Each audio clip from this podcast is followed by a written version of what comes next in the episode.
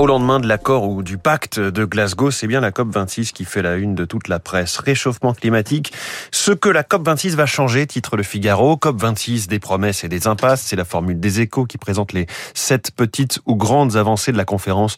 On y revient dans la chronique 3 minutes pour la planète à 7h-5. Les échos qui décernent leur prix du stratège de l'année à Stéphane Bancel, patron de Moderna. En deux ans, Moderna sera passé du statut de jeune pousse sans aucun produit commercialisé à celui d'entreprises bénéficiaires pesant 98 milliards de dollars en bourse et dont le chiffre d'affaires cette année pourra atteindre, pourrait atteindre de 15 à 18 milliards de dollars.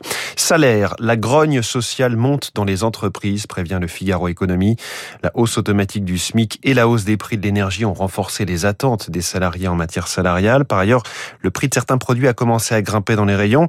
Sur un an, les pâtes sont devenues plus chères d'un 77% selon l'Institut IRI. Alors, ça vous paraît peu, mais c'est presque plus 8% sur les pâtes des marques de distributeurs et plus 25% sur les paquets premier prix. À quelques rayons des, coquillettes, il y a celui du Coca-Cola. Son PDG pour la France, François Gebelil, développe la volonté du groupe d'accélérer la diversification de son portefeuille de boissons.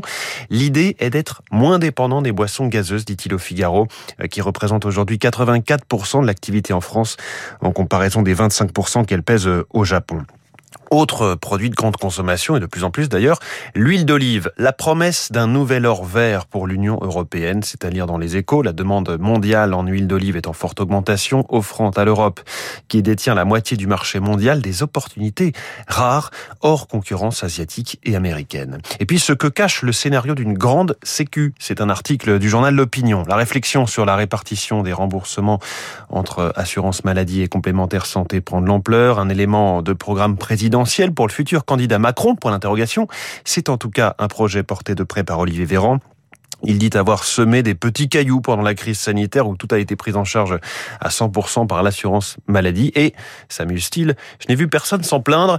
Alors de quoi s'agit-il exactement? On va rentrer dans le détail. Hein. Qui devrait payer quoi? Quelles économies ferait-on? Quelles conséquences pour les mutuelles? Rendez-vous 7h15 avec Jean-Charles Simon, président de Station. Voilà pour la presse du jour.